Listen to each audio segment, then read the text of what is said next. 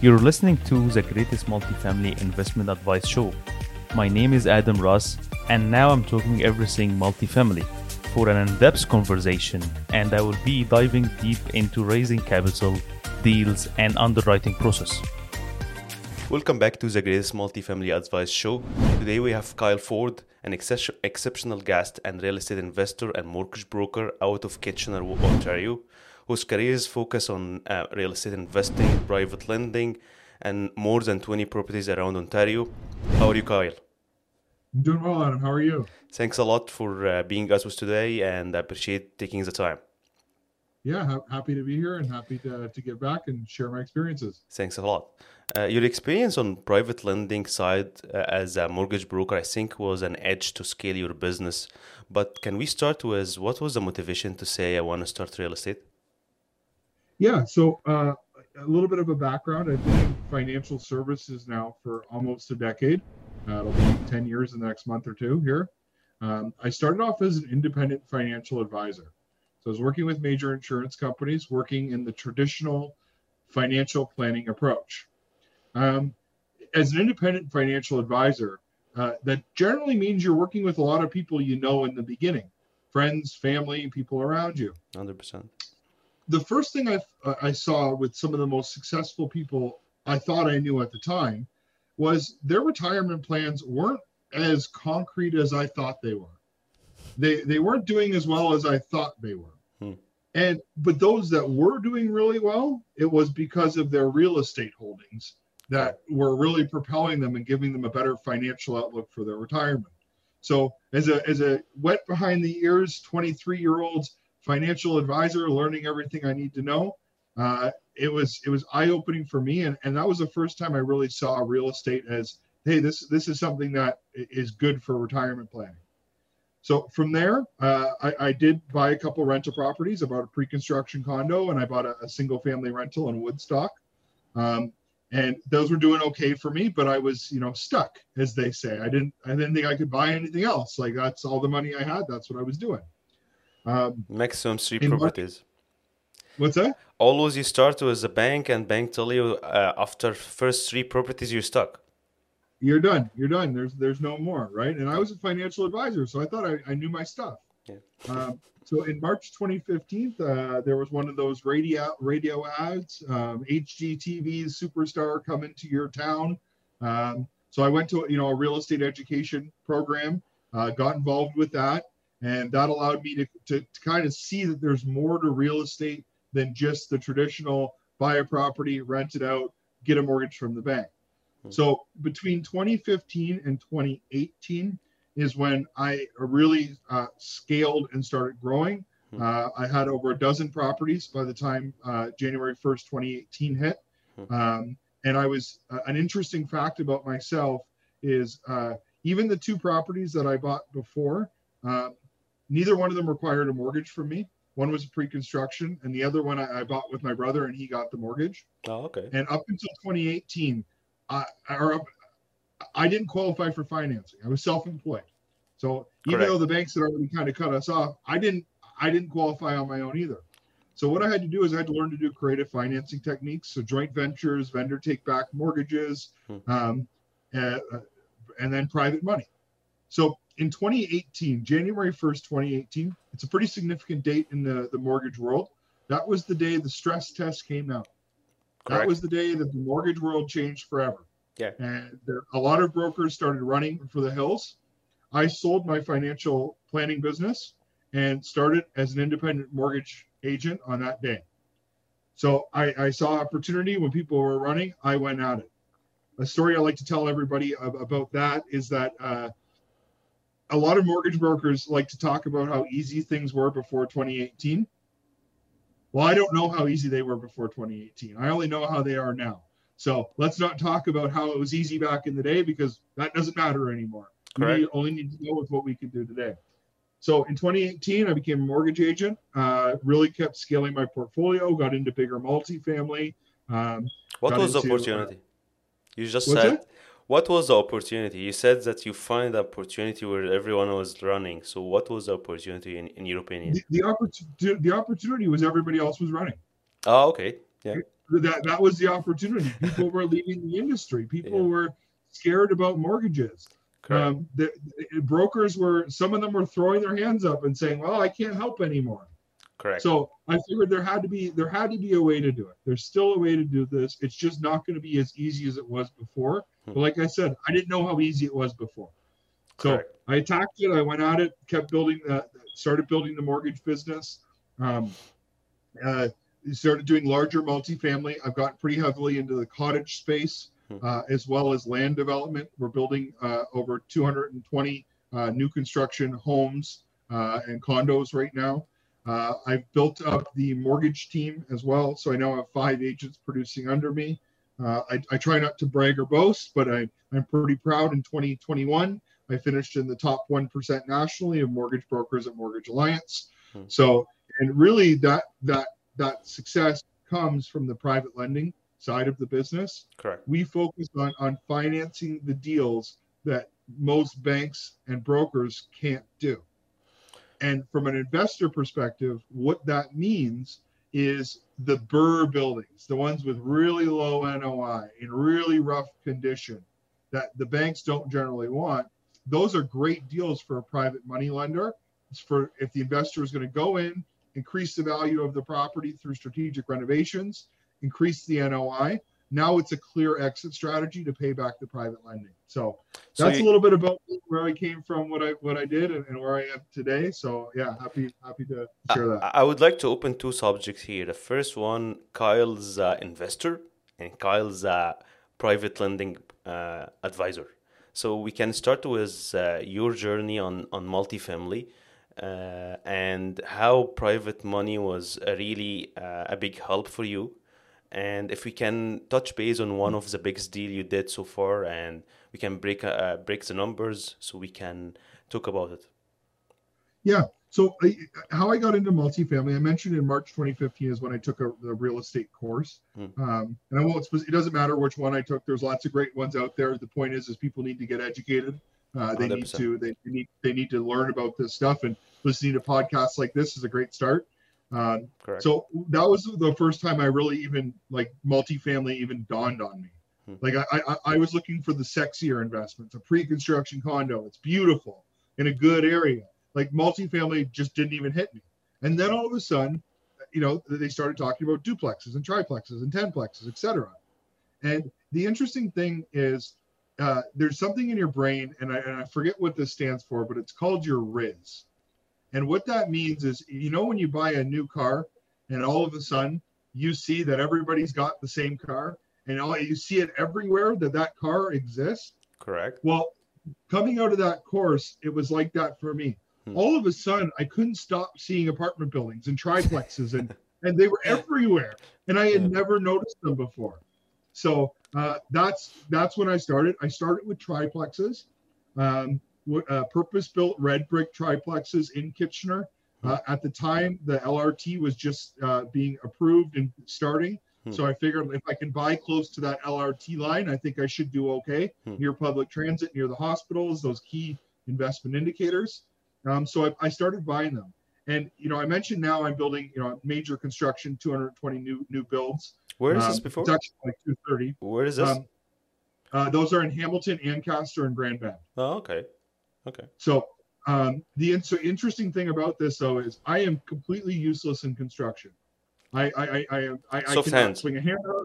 Yeah, I, I, it's, a- it's a silky hands for sure. Yeah. Um, uh, I can't swing a hammer. I can't use a drill. Uh, I, I, I'm I- I'm not construction oriented. So when I started buying these triplexes, we were buying clean patch paint. Hmm. So things that just needed a coat of paint, a couple new light fixtures. Maybe we hire a flooring company, but like very basic stuff. And we were just cleaning them up, getting a little bit more rent, refinancing that classic burr. Hmm. So I bought I bought several of those. Um, and then from there, I started, you know, seeing the economies of scale of doing more at one time. So around that early, late 2018 mark, uh, that's when I did my first big deal. There's a lot of uh, social media content out there. It was a 10plex that I bought in Cambridge, Ontario. Hmm. Um, it was 10 townhomes. Um, I got that deal at the time for 1.3 million, so 130 per unit. Yeah. Not bad. But the it was it was a great deal at the time. Yeah. But the NOI, the net operating income on that was awful. It was terrible. The cap rate not- was really low. really low and the income and the expenses it was not professionally managed Hmm. the building was in rough shape Hmm. so no banks and lenders wanted to touch it so the building was up for 1.5 uh, i got a call from a realtor i work with he said they'll take 1.3 if you can get it done quick so i went in and i i, How I looked at it uh, so i had two weeks condition two weeks condition Who was able days. to how who was able to close for you for in two weeks? On, on- so, so i had two weeks conditions Yeah. so two weeks of conditions and a 45 day close oh, okay. it's closing in 45 days. But t- just to understand, commercial financing is generally 30 day condition minimum, Yes. Yeah. just on the conditions, and then another 60 to 90 days to close. Correct. So they wanted it me firmed up in two weeks. I had called one of the private lenders that I had just paid back on a flip that I was doing and said, you know, I have this deal that's coming. I have no money for down payment. I have no money for renovations. Um, but I can get this building for a good deal. And I think it's worth a lot more when I'm done. Hmm. So uh, I actually, and the, the, the private lender Googled the property. They agreed with me that they thought it was good. I had a good track record with them. Um, they ended up lending me on that specific deal 140% loan to value. So they let me not only 140. first- Wow. 140% loan to value. Hmm. Uh, I paid 12% interest on that money plus a 10% lender fee. So So twenty-two percent. 22%. Wow. 22% on that money, 140% loan. to One value. forty percent to like one point three. You're talking about one point seven million. Uh, more than that, it was more like 2 million. Wow. Okay. What was the So, and then- security on this? Like, like on, on, First, like the security. first- yeah, first position mortgage plus a construction holdback. So they were holding back the money for Okay. construction. Okay. and my personal guarantee. And I at that point I had over a dozen properties. Hmm. So there were, I had other assets at that point. I had a good track record with them. Correct. So they were in first position. Plus the uh, they're holding back the construction money until I started doing the work. I'm just when you're saying when you're saying first position, all of this properties you had, it was uh, already uh, under mortgage or just uh, was cash. Yeah. Oh, so they, they were first position on the tenplex, Oh, okay. and all my other pro. So they were first position on the tenplex. Correct. And then uh, holding back the construction draw. And then, yes, all my other properties had first mortgages on them, Yeah. but there was equity behind that. So my personal guarantee actually meant something. So these Right, but- second position on the other properties or just uh, on the uh, loan to value part? LTV. L- They're they're they're just first position on the tenplex, Oh, okay. Okay. but and they weren't secured on anything else. Uh, uh, that's not bad. So if It was it was a great deal, and, and but Yeah. the total rate and fee equaled twenty two percent, and it was it, at the time it was very scary for me. I never borrowed that much money. I never paid that much in interest and fees, um, but I knew that the deal was good, and I knew that that, that, that my numbers were concrete and numbers made sense. Hmm. Um, so I the, the I'll give you the the more brief version of this. Um, I ended up being into that building with taxes, interest, fees, renovations, approximately $2.7 million. okay, I had predicted that the value of the building would be, at the absolute worst case, $3 million.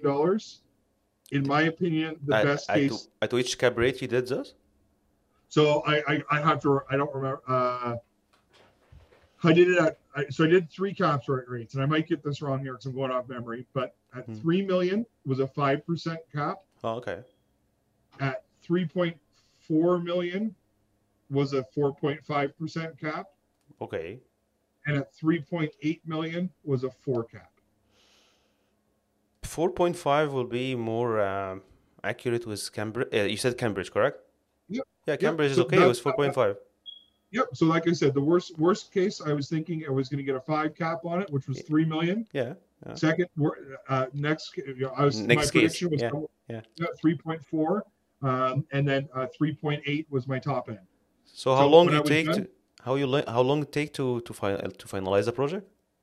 Uh, it was a from we closed uh, in January, and we were fully tenanted by April the following year. So about 15 months. Not bad. Great. 10 Not units? bad. Yeah. 10 units. And it was So- cash for keys?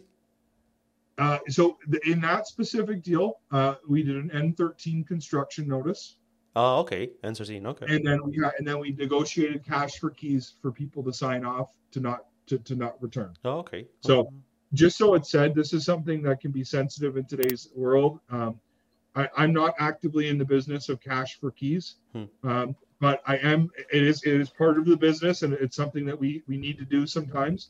Um, when I do these deals, I only do it on buildings that are completely dilapidated. Hmm, This building was disgusting. The previous owner was a slum lord. Yeah. The building needed major structural work, major plumbing, uh, sewage, Huh. everything, electrical, everything. So Anything about the uh, environmental on this on this on this area? environmental was clean. Environmental was clean. Oh, okay. So we, we were okay there. Okay. So uh, and uh, when it was all said and done, I mentioned the range I predicted was between three and three point eight. I Yes. got an appraisal at three point five million. So right, Great. right in the middle of it all. So you got So, uh, uh, almost 700, uh, 800k uh, refinance. Uh, so I had eight hundred thousand dollars in equity. Yeah, And uh, my correct. plan- Yeah, Was to refi. correct. The- The challenge that I ran into in the next year that it took me to refi. So sorry, what I did is I, I took a MIC for lower money when it was done. So instead of being at 12% interest anymore, Hmm. I dropped the rate down to seven. So I got I got a MIC for a year. So who's giving you the seven again? Private lending or uh, or CHMC? So that's what's called a, a MIC, which is a mortgage investment corporation. oh, okay. So that's like an institutionalized private lender. Okay. So basically, I was with an individual guy who lent me money at 12% interest plus the 10% fee, 22. but the money was only at 12% at the time. Yeah. So and then when the building was done, I got a MIC to pay him out, so it only dropped to se- so it dropped to seven percent interest. Well, I tried to go through CMHC. oh, okay. Okay. So that was the plan. I drop it from 12 to seven because CMHC takes a while to get. So seven only Well- or seven with extra fees or the total was seven. There was a percent? two percent fee at the time. Not bad. So fee. from 22 to 9% is great. Great deal for you. That's right. Yeah. That's right. So this is where I learned a lot about CMHC. And what I see from time and time again from clients, by the letter of the law, CMHC is a great program. Uh, but when you are doing aggressive birds like this, it can be very, very difficult to get the loan to value Hmm. that you want. So, for example, even though my income supported it, uh, CMHC was only willing to offer me a $2 million mortgage at the time. Because of the appraisal? And not because of the appraisal, because of what they said was the income and expenses. Okay, So- so they look on the market value of the rent on their beha- on their calculation, not yours, not the actual right. market rent. Because and because I didn't have a three-year rent roll at new market rents, Oh, they were they were saying I was getting two thousand between eighteen fifty and twenty fifty a month. CMHC was using like fourteen to sixteen hundred as my rents. Oh, since the cap rate is dropped, then you cannot finance more than this. Okay. in finance. So the CMHC after, and this was at the time where CMHC was very, very slow. Like this was this was in the beginning of uh, uh, around 2020? COVID. Yeah, it was 2020. It was right ah, around COVID. okay. No one is answering anyone. Correct. That's right. So uh, it took forever. Uh, then we had a uh, credit union come in, and they uh, we basically declined CMHC because at two million it just didn't make any sense. Yeah, you're gonna lose Um, money. We're You going to lose money. Or Yeah. no, we're not going to lose money. We just would have had to carry such a large second Hmm. that it wasn't profitable. So for people he, like hearing about CH, CH, uh, MC, loan, it's just that because it's the residential and commercial differences. If you can elaborate a little bit the the differences and the benefit on CHMC loan on the commercial side, because everyone when he hears CMHC, he say, okay, it's a like it's a insured mortgage. No, it's different on on commercial. I think.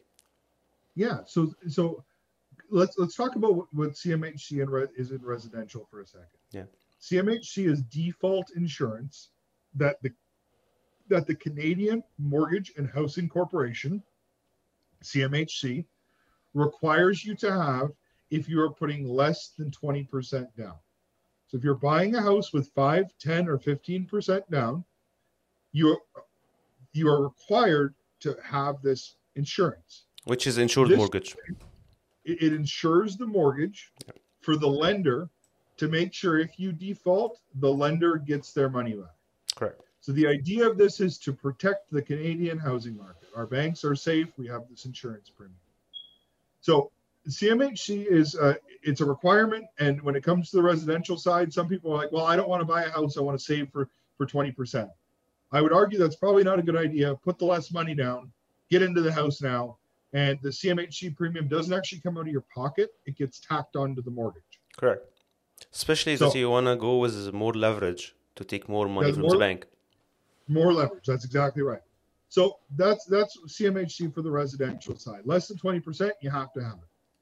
On the commercial side, CMHC is an option. It's not required. Correct. However, by having what's called a CMHC certificate of insurance, that means you can get longer amortizations, uh, lower interest rates, and potentially higher loan to value. So from a Usually investor- eighty-five percent. They can do up to 85. They have some new construction products that are like 95%. It's pretty crazy. Wow. Um, I don't I, I I don't have a lot of experience in those products, but they, they, they do exist. So the the CMHC program on the commercial side was really what everybody wanted. Even though it wasn't required, if you could get CMHC, when you looked at what you got, 85% loan to value, 40 year AM, the lowest of low interest rates, fixed for five years. And I'm a big variable guy on the residential side, but if you can get a good commercial fixed rate, that's probably not a bad idea. Hmm. Um, so this it was really the, the, the gold standard of product. But increasingly more often, I am finding investors not getting the terms that they are expecting after months of providing paperwork and detail to CMHC. Their certificate is coming in much lower, which is not giving clients the loan to value they, they're looking for. So, uh, my, my, my simple advice to investors is look at CMHC. Like, don't don't rule out CMHC. Paying the premium is worth it if you can get the terms you want, but make sure that you are looking at other factors like loan to value, because putting all this money down for CMHC doesn't make a lot of sense in a lot of cases. You're often better off using a credit union, using a bank, and getting a higher loan to value at a little bit higher rate. So that's the advice I'll give a- around the CMHC stuff. Definitely look at it. Hmm. But to, to tie it back to that story there, um, we we looked at CMHC, didn't couldn't get it. Looked at a credit union. The best they were same thing because we didn't have three year history. Hmm. They were looking at like 2.3, 2.4 million. They still didn't, which was about 65% loan to value on our, our on our appraisal, um, which we were considering taking um, until uh, I I mentioned to a realtor that has a pretty good exclusive list. Uh, I said, why don't you shop this exclusively for me? See what you can get. Um, and we got an offer for four million dollars. Hmm. Uh, no fuss, no muss. It was a 20 day clo- condition, two month closing, qualified buyers, and we made the decision to sell the property. Really? Uh, yeah. So uh, based on that, we were able to net a 1.2 million dollar profit uh, in just over two years in, into the deal, uh, using none of our own money, Hmm. uh, all private financing, and pull our cash out and move it into uh, into new new better performing projects. Hundred percent. So the previous plan was buy and hold and refinance, but because of the refinance and the higher fee, you decided to let go and sell the property. It, just to be clear, it's I didn't the refinance I didn't let go because it was a higher fee. It's because I didn't get the loan to value that I wanted. Okay. I had too much money left in the deal. Yeah, yeah, yeah. So so I couldn't get the loan to value, which is why I decided to, to walk away. And just so it's said, Adam, I still consider myself a buy and hold investor. I am a buy and hold investor, Hmm. but everything's for sale. Everything's for sale. Correct. Correct. I, I- I- I- I and you use the money. You use the money for development now. So you're using the right. cash. The- Yeah. The money didn't buy, you know, this doesn't buy clothes, trips, and and boats. You know, it goes into. I did buy a boat, but that's not with that money. uh, the the the money gets reinvested into better performing projects Correct. and things that I can force the value up on. So um, I have two other pre- pre- ten plexes on the go right now Hmm. um, in Kitchener. and both deals uh, I would love and am absolutely intending on keeping them at the end of it. Um, but they will be shopped exclusively. And if somebody wants to pay me a, a, a ridiculous premium uh, to, to to to sell it, Then why not? value, Yeah. then then why not? Yeah, So correct, correct. So how many uh, properties under management now? uh, Or doors? Whatever you like. So my my my, my it, depends how you how you count, count it. So it's about 50, 50 doors in the long term hold, Hmm.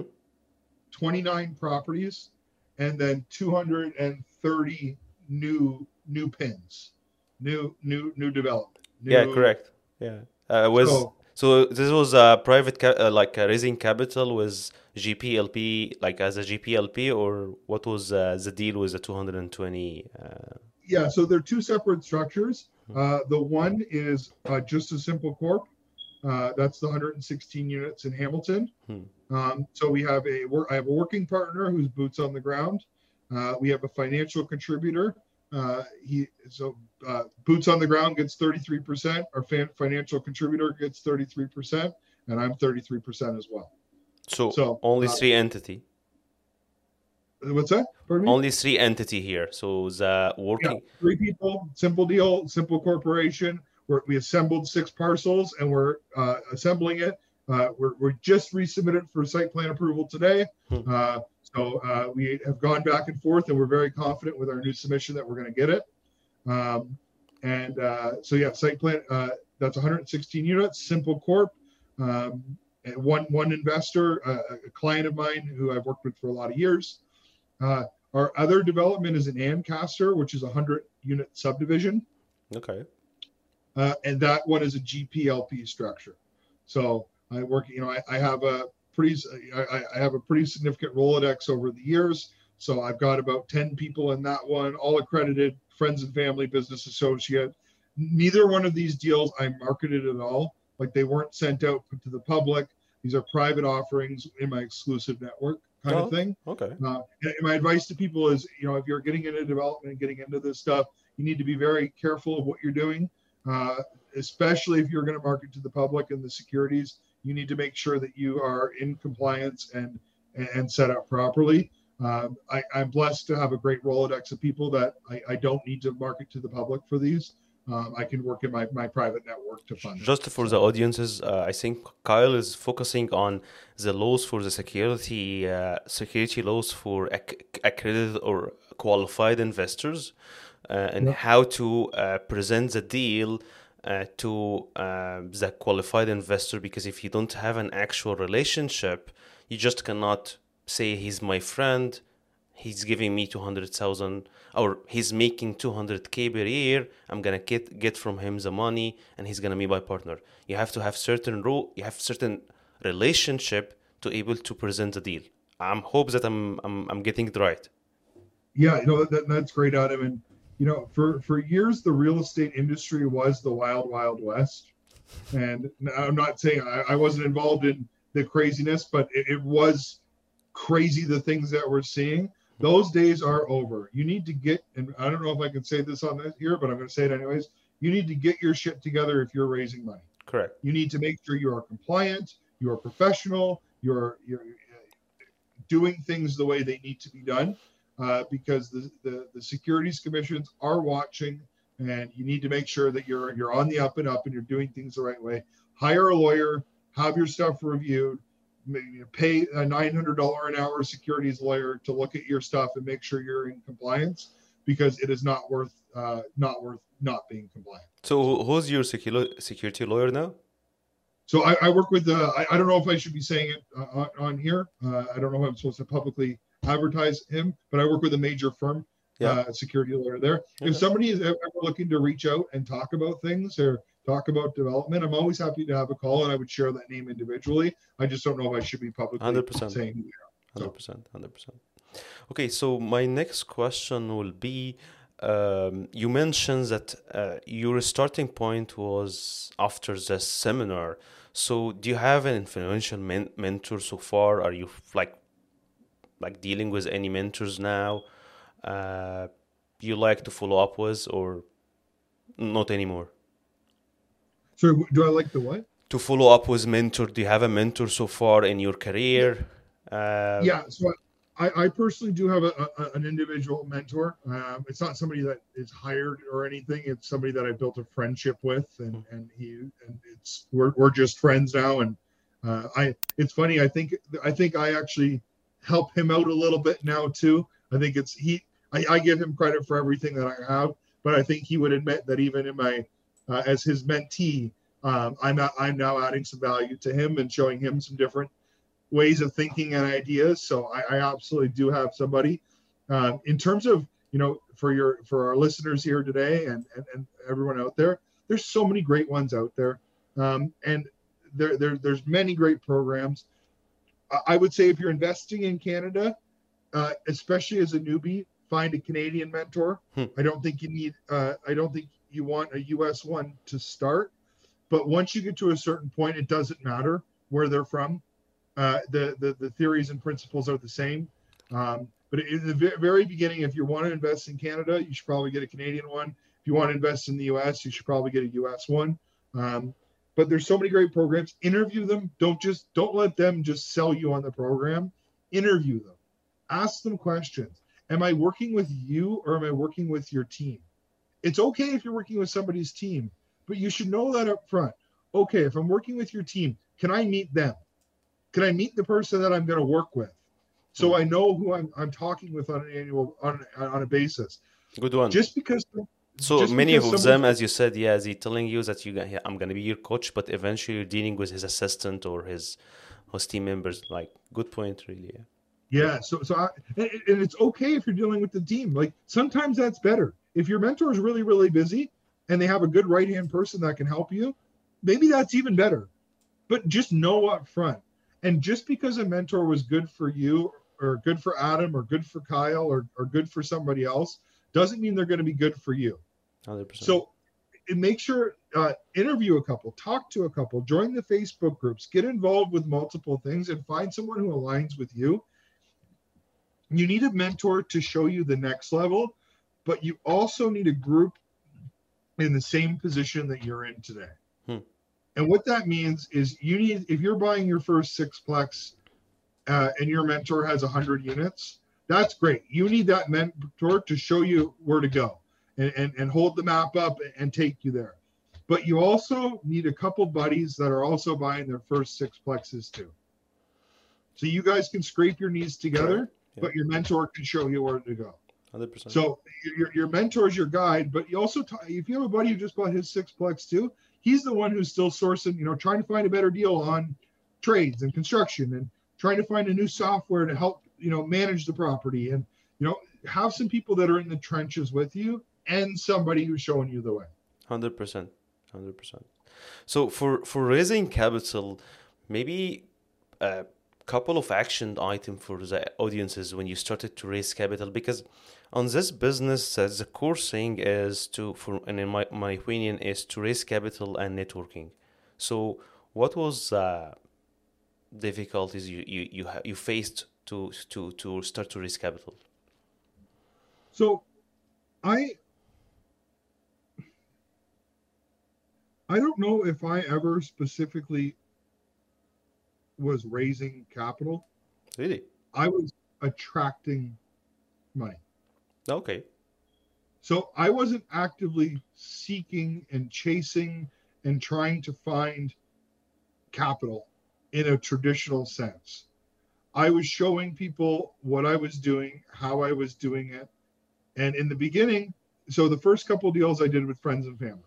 So I did with parents, brothers, sisters, uh, they could get a mortgage. We bought a triplex together. I did the work. We bought it. So I, I suppose I raised capital from you know from my family to partner on those deals, but I wasn't asking them for money. I was showing them an opportunity. I said I have the ability to manage this property, to to make it cash flow, and to and it's going and this is how I think it's going to grow in the next five years. But the, I, I'm looking, if you can put in the money, I can make all this happen. Hmm. So I wasn't asking them for money. I was showing them an opportunity for us to earn together. An actual So- partnership. You're not as an actual Yeah. yeah. an actual partnership so from there I, I did several of those and what i got a call right when i became so i didn't use a lot of private money until 2017 it was all jvs Hmm. so i was jving everything uh, and then i got a call from my lawyer who had closed all just just for this part, when you're saying JV, you do the work, someone is qualifying for the mortgage and brings the fund. Yeah, a- and and I was predominant, and all of those JVs, every single one was with family. Hmm. And I and just so it said, I did not come from a wealthy family. I had uh, my mom and my dad were both separated. They Hmm. both had an average Canadian house and an average Canadian job.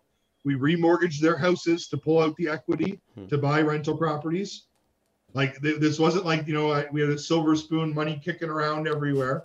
Um, I'm the youngest of five siblings. Okay. Um, my my sister and brother were, were both five years older than me. They both had houses and jobs, so we remortgaged their houses, put down payments down. Hmm. So that's how I did my first four or five deals. So like I said, this was and, and it wasn't like there was, you know, I was you know running seminars to raise money here. I was just finding deals and talking to the people close to me about an opportunity that we could do together. So and this is a so you started to look for deals, clo- uh, com- bring the deal under contract, and then look if you can close on it or not. Correct? Uh, yes, yes, and no. Here's what I was doing.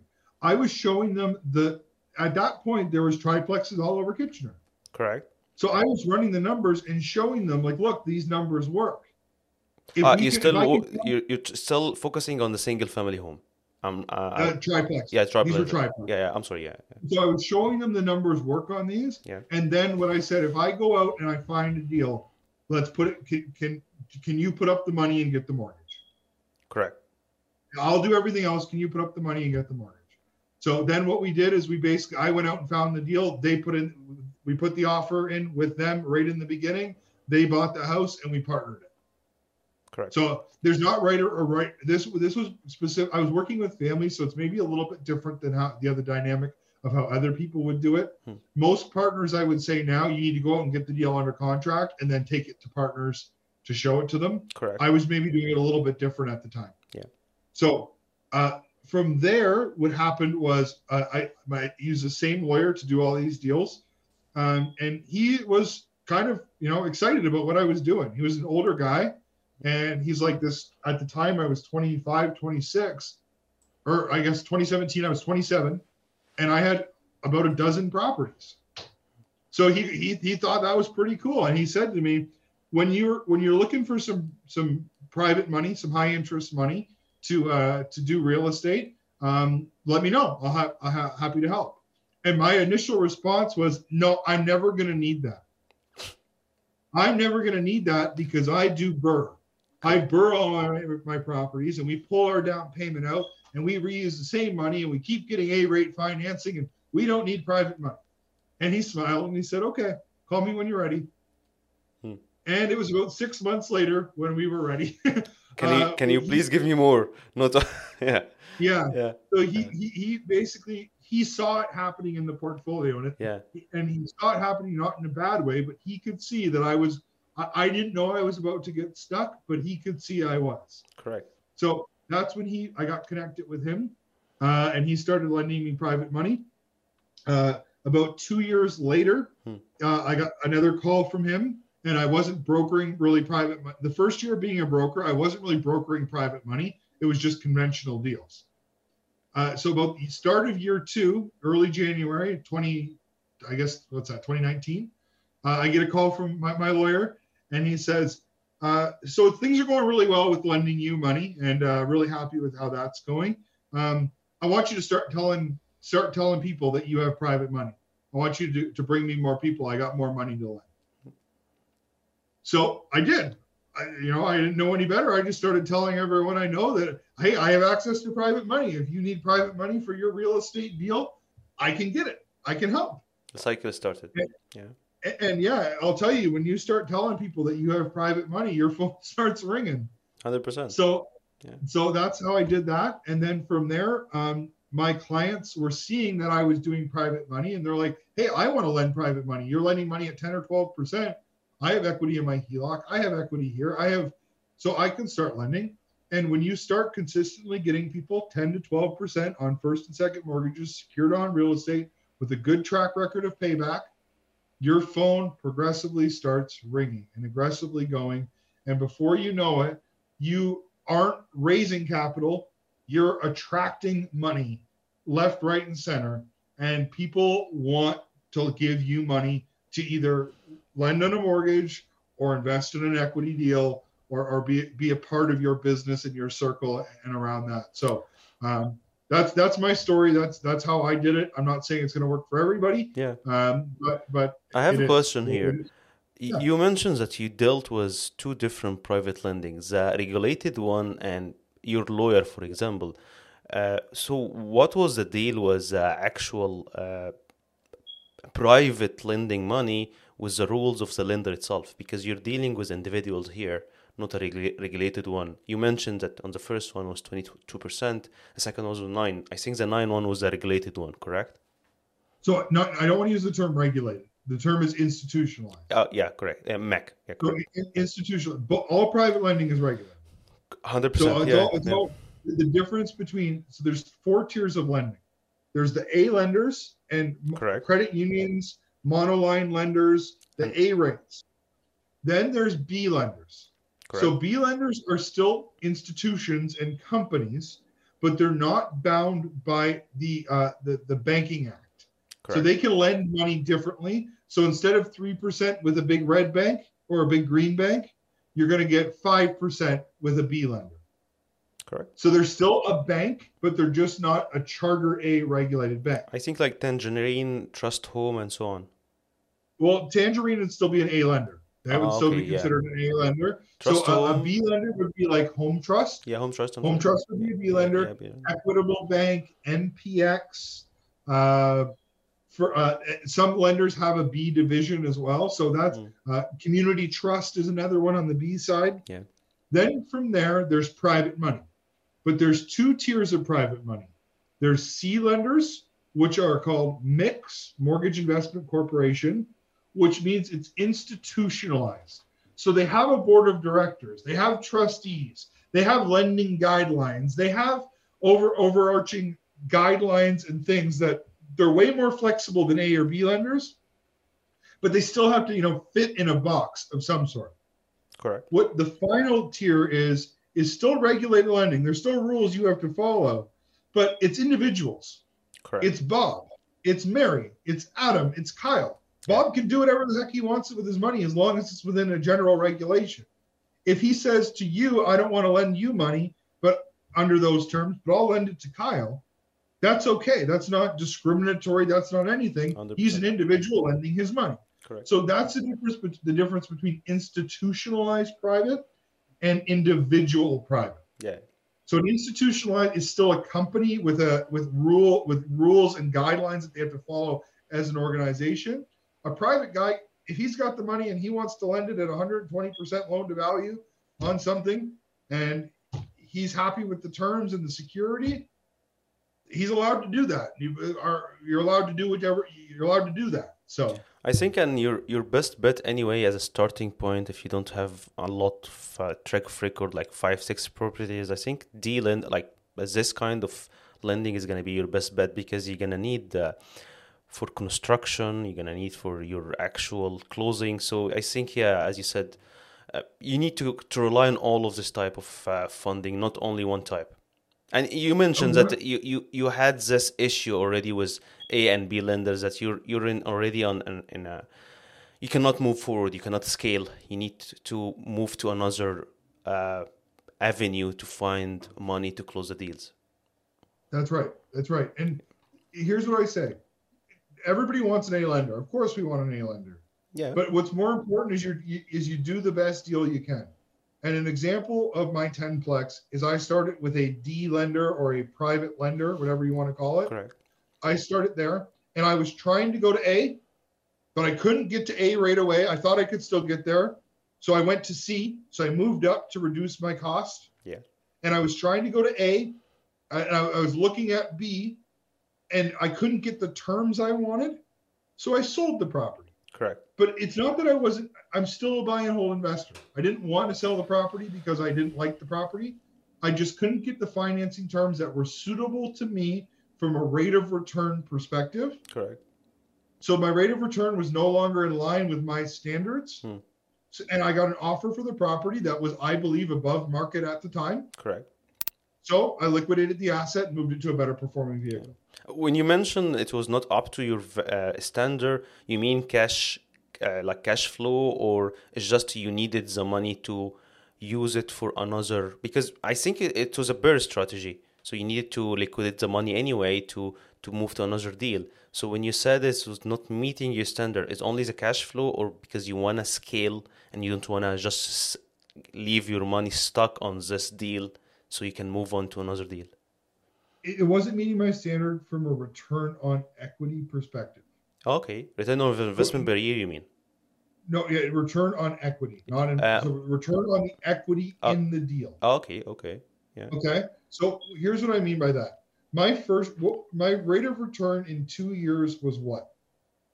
It was infinite. I didn't put any money in this deal, and I created 1.2 million dollars in equity. correct, hundred percent. So my return on investment in year two, in the first two years, was infinite rate of return.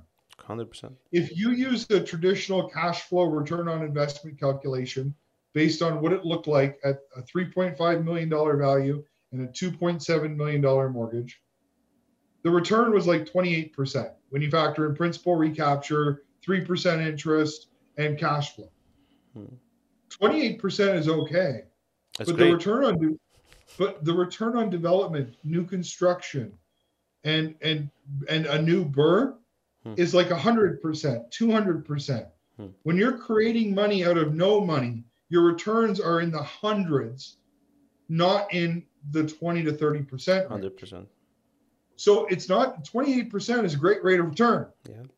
But if I could move that money into a development deal, which could now return me at hundreds, 200, 300% because I'm creating new supply, I'm creating new equity.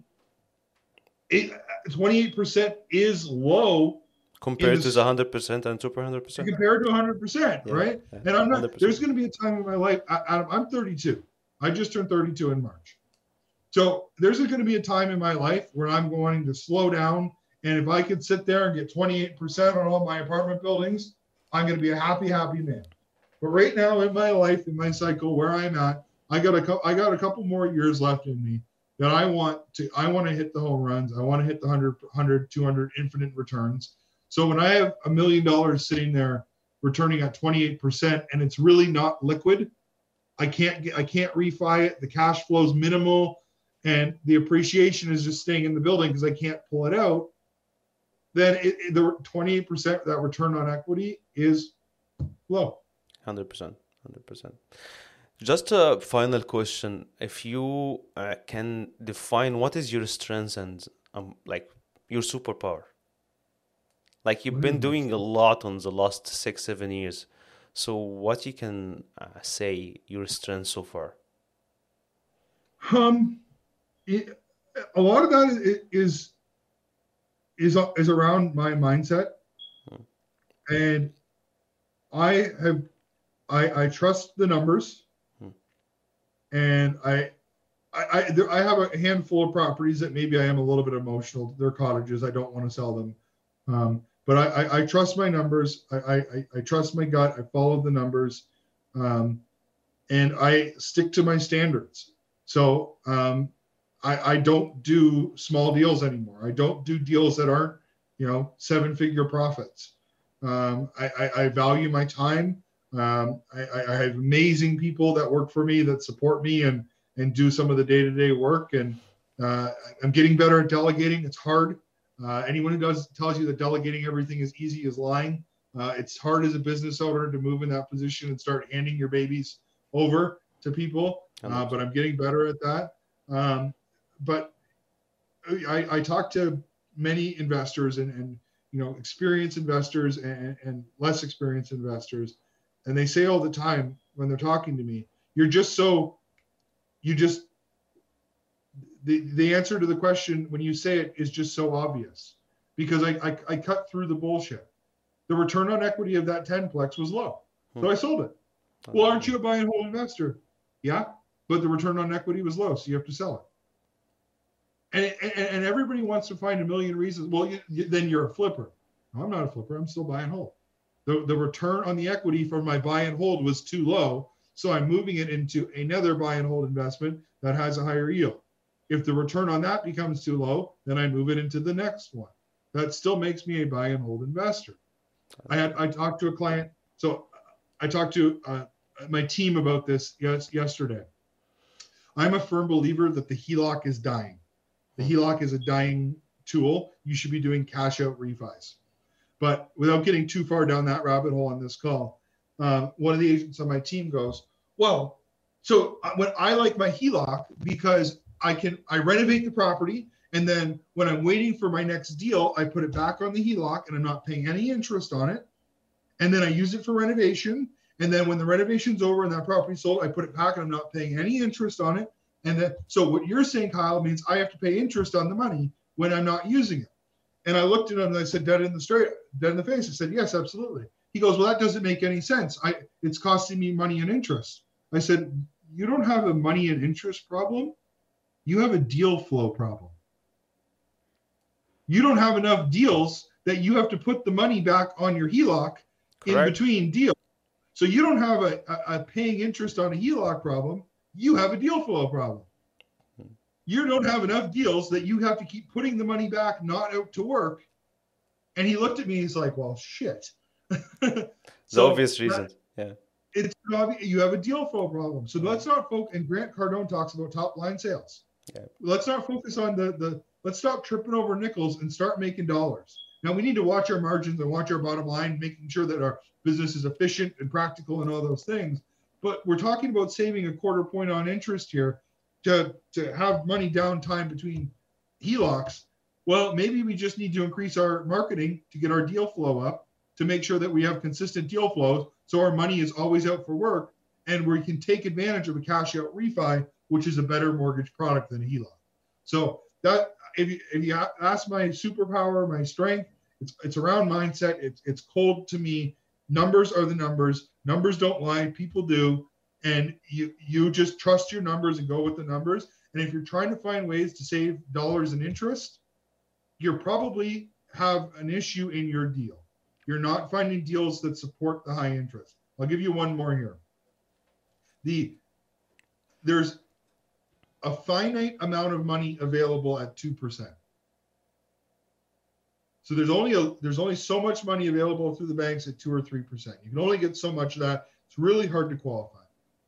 There's infinite money available at 13%. 100%. If you're willing to pay 13%, you can get as much money as you need to do real estate. So stop trying to find deals that only work at 2 or 3% and start to find deals that only work at 13%. And you never need to worry about money. You never need to worry about deal flow. And you can consistently increase and grow and scale your portfolio. Because your goal is not the grape, that your goal is to have a bigger share on the watermelon. So what is That's the right. benefit of having a mel um, a grape and a stock? Yeah, 100%. Uh, that's right. That's right. Biggest mistake. Um, not buying enough uh, five years ago. uh, the- the- some of the deals that I walked away over twenty thousand dollars uh, are worth like half a million dollars more now. Um, right. So, but at the time, I was so I'll, I'll call it. That's not a mistake because what I did is I trusted my numbers at the time and I didn't overpay at the time. Hmm. So, in the grand scheme of things, should I have bought more? Yeah, probably, but it is what it is. Um, another pretty big mistake is I, I gave up too much equity on deals. I I shouldn't have done so many JVs. I should have did more private lending and kept the equity. Um, I, won't, I won't call that a you know a massive mistake, but in hindsight, it's cost a lot of money. I, you know I don't live in the past. I don't have regrets, but uh, there's uh, some deals that I should have just done on my own with private money and not. I was being cheap. I wanted a cheap mortgage, so I took a partner for 50% equity to get a cheap mortgage. Hmm. But I should have just done the deal on my own at 13% and kept 100% of the equity. I would have netted out way farther ahead. But So- eventually, uh, you said in some in some cases, if you not don't have enough portfolio to support the second position, uh, you're gonna need someone to support you Yeah. Uh, on the beginning, at least. Yeah. So, I, I- like I said, I'm, I'm not crying poor over it. You Yeah, know, yeah. We, did we did we did okay still. Yeah. Um, but yeah, so that would be another. Uh, and you know, most recently, um, and I heard it was just the other day on like a Instagram reel or a TikTok or, or something silly. Um, and it's something that I, I I- took to heart, and I'm really focusing on it right now. Is separating my life goals and my business goals my business is my life. I- you know, I have sacrificed personal relationships. I have, you know, uh, sacrificed my own health at times. Um, you know, got into arguments with my wife over stresses of the business that I shouldn't have.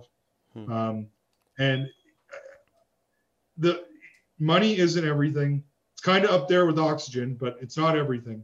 Um, uh, and making sure that I separate my business goals from my life goals. Um, I have a two, he's almost two. Um, I don't want to miss a single sporting event. I want to pick them up and drop them off at school. Really good one. I want to I want to play ball with them and hockey with them and golf with them and I want to be there for those moments and those life goals are super important to me. Uh, and my business will be fine and successful. I can stop now and not and never work again if I really want to.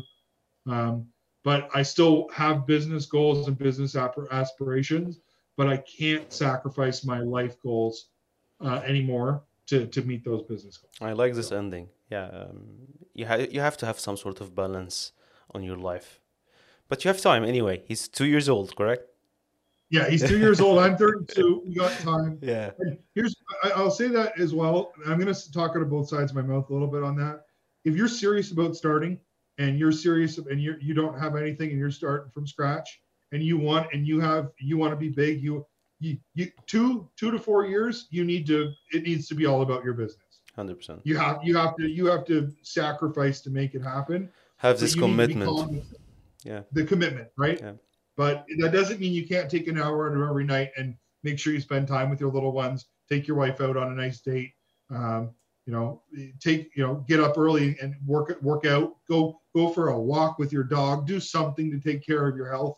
Um, so just just little things that you, you got you got to have some balance. So Hundred percent.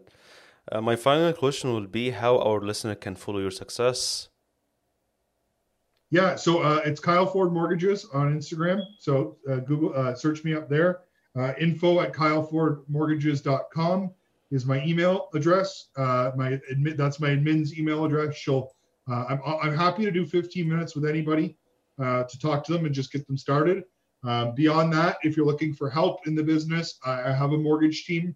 Um, so my uh, you you get me as well, but I'll have an agent on the team that's that's helping uh, and dealing with the day to day. We can help with private money. We can help with conventional mortgages. We can help with commercial, whatever you need. If you're a private lender and you're looking to lend money on real estate deals, we can help there. There's some qualifications and credentials you got to go through to, to be involved with us. But predominantly, if you're an accredited investor, you're able to lend.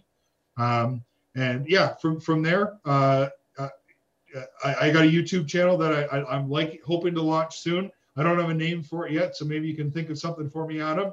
Or if any listeners want to want to throw an idea out there, Hundred I'm, percent. I'm thinking Yeah. I'm thinking money with Kyle right now, but uh, I don't know if that's going to stick. Yeah. Um, yeah, so uh, that that's me. That's how you get a hold of me. And I, like I said, I'm willing to give anyone 15 minutes of my time to to connect and get them started and give them a little bit of words of wis- wisdom. From there, if you're looking for more help, I'll have the team take care of you. Thanks a lot. Thanks a lot for your time today, and we're really happy to have you today. And I hope that we can bring you again to the show. Amazing. Thanks, Adam. Thanks a lot.